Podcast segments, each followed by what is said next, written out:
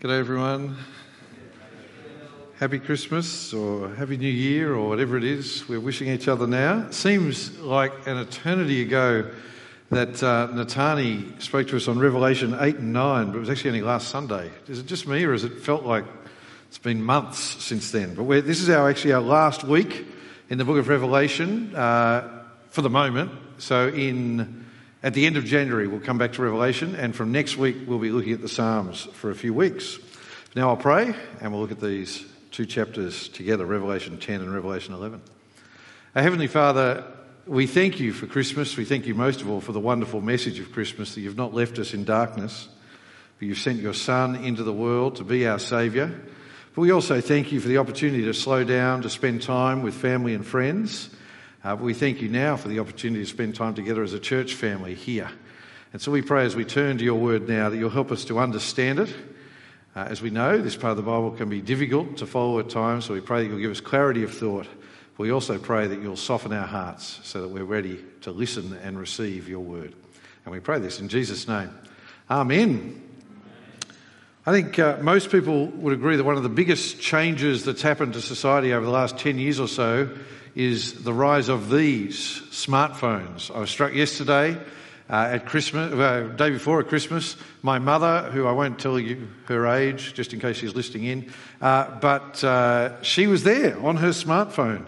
Though, have you ever, have you noticed how people over a certain age do it differently? Use a different finger to people under a certain age. Anyway, I won't show you how I use it because then you'll judge me. But anyway, uh, these things have had all sorts of positive and negative impacts.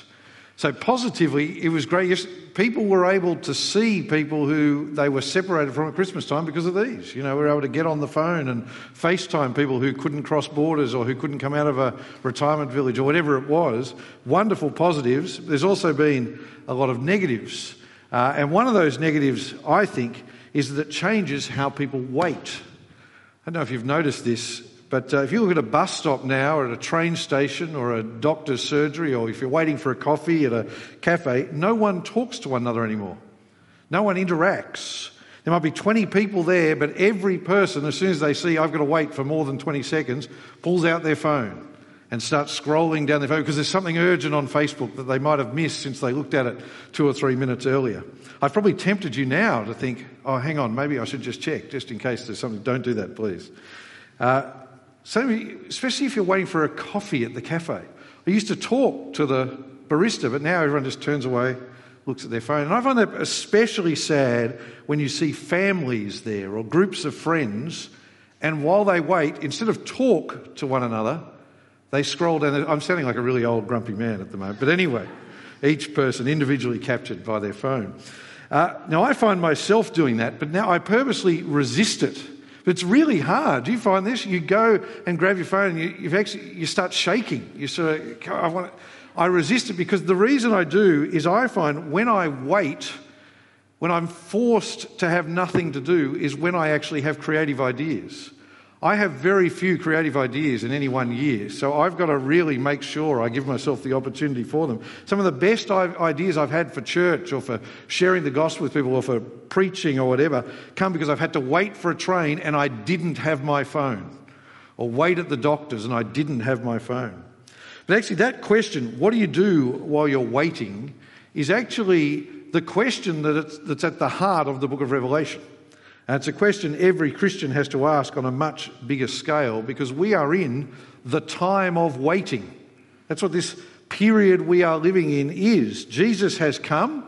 He's done everything he, he needed to do to bring about his kingdom. He died for our sins. He rose from the dead. He's given us the Holy Spirit. He's defeated sin, death, and the devil. But then that's not the end because Jesus promised that he will return. In the future, he will return and bring in his kingdom once and for all. And so here we are, we're in what we call the in between times, the time of waiting for his return, waiting for him to come and bring about his new creation. And so that raises the question what do you do with this life we have now? What do we do while we wait? And that's actually what the book of Revelation is all about. It's giving us these sort of continual pictures, one after the other, of this world we live in with all its pains and its struggles. So we had the six seals with all the struggles of this world, and then the new creation, the return of Christ with the seventh seal. This time we've had the six trumpets. Natani talked us through last week, but then you get this picture of at the end, the new creation. And we're in the middle of one of those now. So last week, chapters 8 and 9, flick back there in case you've forgotten. We saw that this world is painful and broken. That was the picture of chapters 8 and 9. It was incredibly sort of, uh, you probably felt sorry for Natani preaching his last sermon on, on that chapter. Uh, these were the six trumpets blown, each one symbolically showing a different part of this fallen, broken world. Uh, so there'll be plagues, it said, there'll be earthquakes, there will be death. That was the picture.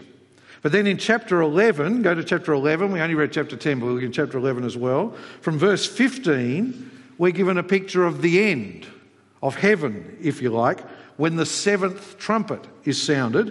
And if you look there at verse 15, it says, Then the kingdom of the world has become the kingdom of our Lord and of his Messiah, and he will reign forever and ever. See, that's what we're looking forward to. When things happen on earth as in heaven, like we, when we pray the Lord's Prayer. But then between those two pictures, chapters 8 and 9, pain and destruction of this fallen, broken world, chapter 11, the wonderful new creation, between them is this sort of little interlude in chapter 10 and the first half of chapter 11. And what it is, is a picture of the church now. It's giving us a, a, a, an answer to that question. What happens to the church? What does the church do while we wait for Jesus to return? So I've broken it up into three headings. You should have an outline and they should come up on the screen. Uh, the first heading, each one is While We Wait. And the first one is While We Wait, We Proclaim Christ. And that's chapter 10, verses 1 to 11. So come with me to chapter 10, look at verse 1. It says, Then I saw another mighty angel coming down from heaven, surrounded by a cloud, with a rainbow over his head. His face was like the sun, his legs were like fiery pillars, and he had a little scroll opened in his hand. Now, we'll get to that little scroll in a minute because that's the most important part of this chapter.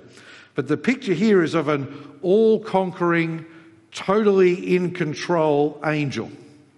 Uh, and if you remember last week, there were armies of crazy locust type things that Natani described. Remember that last week?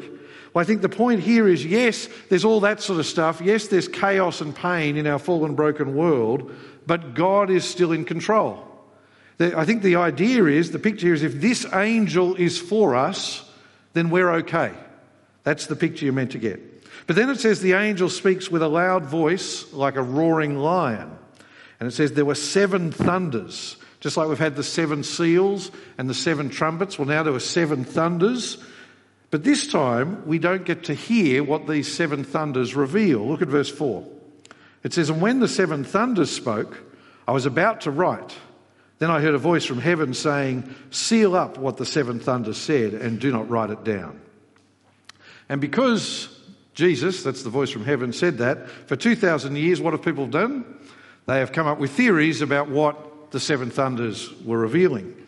But I think to try to guess actually misses the point. The point here is God is making it very clear I don't tell you everything. God doesn't tell us everything. We know more than enough to trust in Jesus and live for Him. We know more than enough to look forward to Jesus' return, which is the point of the book of Revelation, but we don't need to know everything that God knows. And in fact, if you did know everything that God knows, your brain would probably explode. And we don't even actually need to know everything that John knows or everything that the Apostle Paul knew. This is what we need to know. What's in the scriptures? That's what we need to know, what's been written down for us. But what the angel does want us to know is there in verses 6 and 7. Look there. He says, There will no longer be an interval of time, but in the days of the sound of the seventh angel, when he will blow his trumpet, then God's hidden plan will be completed as he announced to his servants, the prophets. See, the point is, this will not go on forever. There will come a time when there won't be any more of a gap when Jesus will return, when the seventh trumpet is blown, like we saw in chapter 11, verse 15 before. Jesus will return. He will set up his kingdom once and for all, and you will not have to wait anymore. See, the angel is saying that's what you need to know. What you need to know is everything God has promised will happen. Jesus is going to return. Jesus is going to come to judge the living and the dead and bring in his kingdom. Keep waiting, is the point. It is going to happen. And that brings us to the little scroll. the angel has in his hand. So come with me to verse 8 now. And he says, Now the voice that I heard from heaven, so that's Jesus himself speaking, Jesus spoke to me again and said, Go take the scroll that lies open in the hand of the angel who is standing on the sea and on the land. So I went to the angel and asked him to give me the little scroll. He said to me, Take and eat it. It will be bitter in your stomach, but it will be as sweet as honey in your mouth. Now, what's the scroll? The scroll is God's word to the world, to all people. The scroll is the message of the gospel. And John is told you have to take it and eat it. it, it but it's not just John, it's what we all have to do. We have to take God's word in so that we can then speak it out. This time, this waiting time, is the time for proclamation.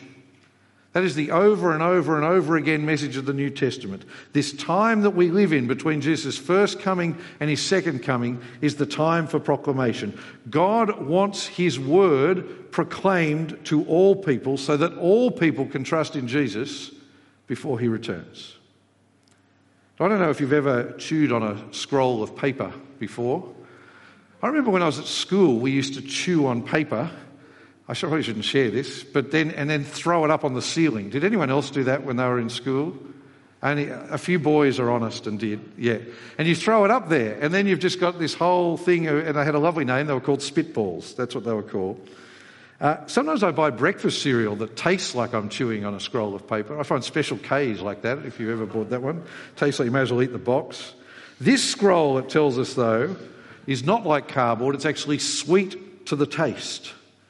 But then it says it has a bitter aftertaste. It's, it's sweet in the mouth, but makes you sick in your stomach. What's that about? What's he talking about? I think he's just talking about the gospel, isn't he? So the Apostle Paul talks about it. He says, The gospel is the aroma of life to those who are being saved. It is the most sweet smelling thing you will ever smell, but it is the stench of death to those who are perishing. And we know this is true when we share the message of Jesus with people, don't we? When we share God's word, on the one hand, it is the sweetest message ever. God loves you. And God loved you especially by sending his son to die for you so that you might know the forgiveness that, that you can have in Christ. If you believe in Jesus, you can be adopted as God's child. You can call God your Father. This message is as sweet as honey, but preaching it can bring bitterness too. In the ancient world, it was the claim that there is only one God that it's only through Jesus that you can come to God. That's what offended people in the ancient world. They said, are you, are you saying my gods are a waste of time? Are you saying these idols I worship are just things made of stone and they can't do anything? And the answer the Christian said was yes, and it offended people. Often today, it's the idea that we are sinners that offends people. People say, no, God should just love me the way I am. I don't need Jesus to save me. God should just, God should be thankful that I want to know Him. Whatever it is, though, preaching the gospel will be both sweetness and bitterness. We will get both reactions. But that is our job while we wait to speak God's word to all the nations, to anyone who will listen. Yes, we have all thing, we have all sorts of things to do. We have jobs to go and do. We, we have we can enjoy God's good creation. We, we seek to love people. All important and valuable things to do with our lives. But fundamentally, this time we live in is the time of proclamation. Our first goal is to see the message of Christ preached to everyone. But as we do, the bitterness will be constant. Some Christians seem to think you can preach the message of Jesus and everyone will still like you. Jesus could not manage that. The Apostle Paul couldn't manage that. The Apostle John was writing this on an island where he'd been sort of thrown into prison. They couldn't manage it. Why do we think we can? If you faithfully share the gospel, sometimes people will respond negatively. And that's the point of chapter 11. Come there now. Heading number two while we wait, there will be terrible opposition. This is chapter 11, verses 1 to 14. Now, as I, I hope, as we've been studying Revelation, I hope you've been pleasantly surprised by how understandable it is. Uh, a lot of people said to me, it's not as hard as I thought, and that is great. So a few people said, Oh, do we really have to read Revelation? I don't think I'll understand any of it. And a few people have come and said, Oh, it's actually been really good. But I hope you remember, back when we started, I said there are some parts that are really hard to understand. You remember I said that? And I said we have to be ready to sometimes say, This is what I think it says, but I'm not certain. Chapter 11 is the great example of that. I'm a very self confident person. It's not often I say, I'm not sure. If I'm 50% certain, I'll tend to go the whole hog and back myself. But sometimes you've got to be ready to say, I think this is what this part of God's word is saying, but have a bit of humility about it. And that's what this is uh, a great example of. People have all sorts of different ideas of what chapter 11 is talking about. I hope you've got it open to look at because we didn't read it before. Basically, what it is, it's a picture of a city, probably Jerusalem. And John is told to measure the temple in that city and to count the number of faithful worshippers. And then it says, in that city, there are two faithful witnesses who will declare God's word and do amazing things in God's power for a period of time 42 months or 1260 days. And God will look after them while they do that, but then a beast will come out of the abyss and kill them. And people will mock them, and their bodies will be shamed for a period of time. But then these two faithful witnesses will be raised from the dead and vindicated while those that killed them and mocked them will die in a terrible earthquake. That is basically chapter 11, 1 to 14. Now, what is it talking about? Well, some people think it's talking about a real life story about two Christians who preached the gospel in Jerusalem and got killed for it. And that's certainly possible. John is telling their story as sort of an, an example of that bitterness of preaching the gospel. Uh, there will be opposition. And so he uses all the picture language because the beast that killed them was the Roman emperor. He doesn't want to make it worse for, for other Christians at that time. That's certainly a possible reading. Others think it's talking about Old Testament prophets, two Old Testament prophets, perhaps Moses and Elijah, who were persecuted for bringing God's word. I think, though, chapter 11 is actually a metaphor for the church in the world. So please stick with me. Uh, as I say, I think this is the hardest part of Revelation and I've picked it for December 27. But there you go. Uh, just look from verse 1.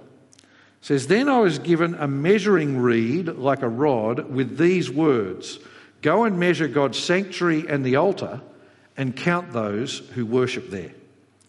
Now, by the time John wrote this, Jerusalem had been destroyed. The temple had been wiped out. There wasn't one stone on top of it. It's still destroyed. You can go to Jerusalem today and there is a mosque where the temple stood. But we know that in other places in the New Testament, we, God's people who trust in Jesus now, we are called God's temple. So I think he's saying here go and measure God's people, count God's people on earth. This is my people. I want you to take care of, look out for, my church. And when he talks about his two witnesses in verse 3, he then says, look at verse 4 he says, These are the two olive trees and the two lampstands that stand before the Lord of the earth. And you remember back in chapter 1, if you don't remember, flick back to chapter 1. Remember what the lampstands were in chapter 1? The lampstands, it said, represent God's churches. And you can look this up later, but in the Old Testament prophet Zechariah in chapter 4, the olive trees there represent God's word going out to the world by his Spirit. So I think these two witnesses are meant to be two faithful churches who are willing to keep telling people about Jesus even in the face of real opposition, whatever the world throws at them.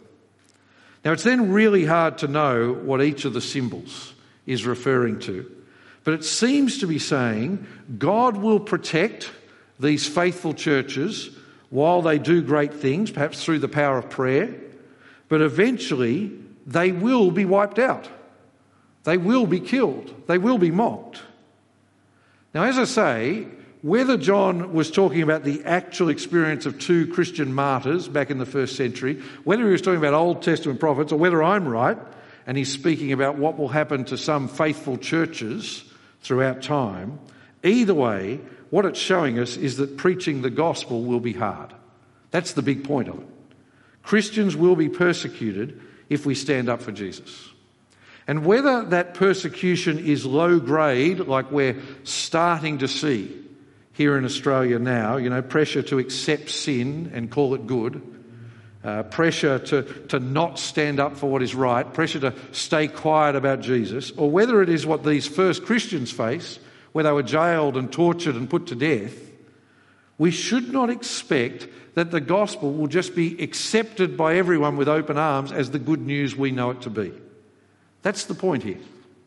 Don't be shocked if you are faithful if you love people enough to share Jesus with them, don't be shocked if some people respond negatively.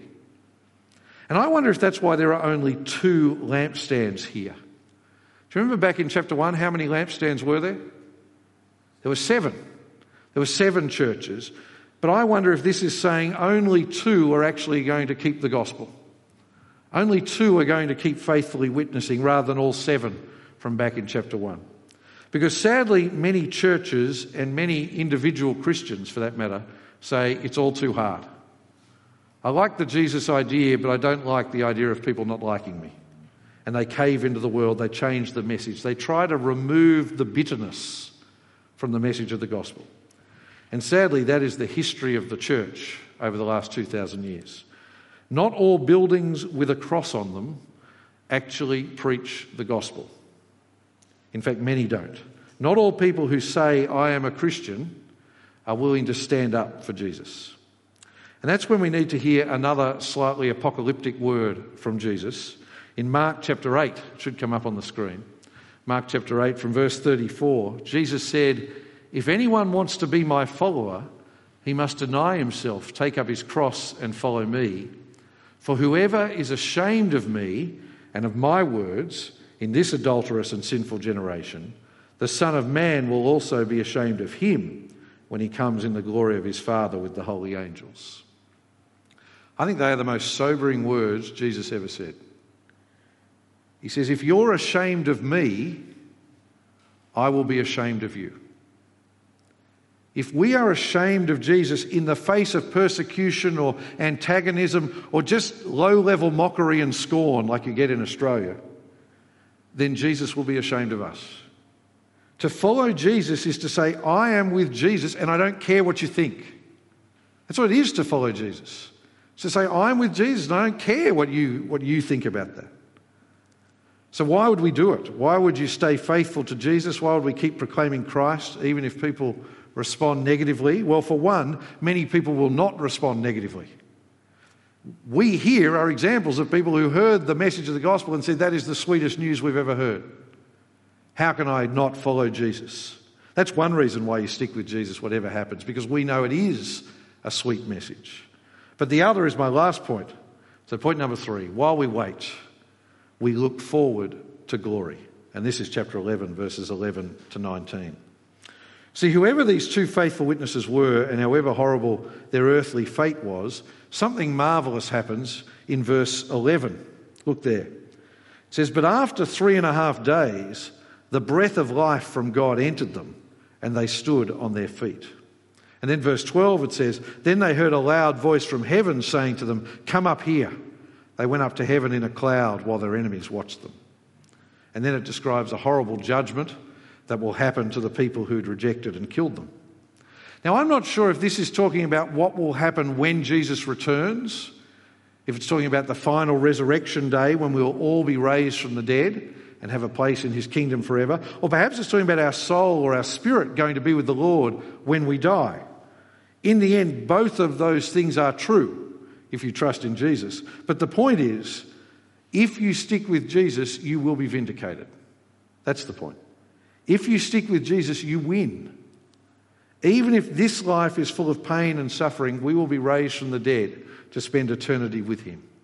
And when the seventh trumpet sounds, that is, when Christ returns in glory, we will get to be a part of God's wonderful eternal kingdom. Look at verse 15 again. When the kingdom of the world becomes the kingdom of our Lord and His Messiah, and He will reign forever and ever. And so the point is, and this has been the point of Revelation every week so far, just in case you've missed it. The point of Revelation is stick with Jesus. That's the point.